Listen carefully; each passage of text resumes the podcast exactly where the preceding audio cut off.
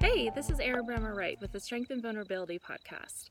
I just went on this awesome hike back here and was fortunate enough to meet a paramedic firefighter by the name of Scott Hopkins. Now, Scott is one of those people who are going out every day and saving lives and bringing people to the hospital and dealing with coronavirus firsthand. And I gotta tell you, this guy is awesome. Super upbeat, super positive, just out here hanging out, you know, in, out in the sun, enjoying the sunshine. It finally stopped raining. Um, and just to give you guys a little FYI, he said everything, they're doing everything they can. So each day when he walks into the office, they take everyone's temperature, they clean the firefight, firefighter house two times a day, sanitize everything.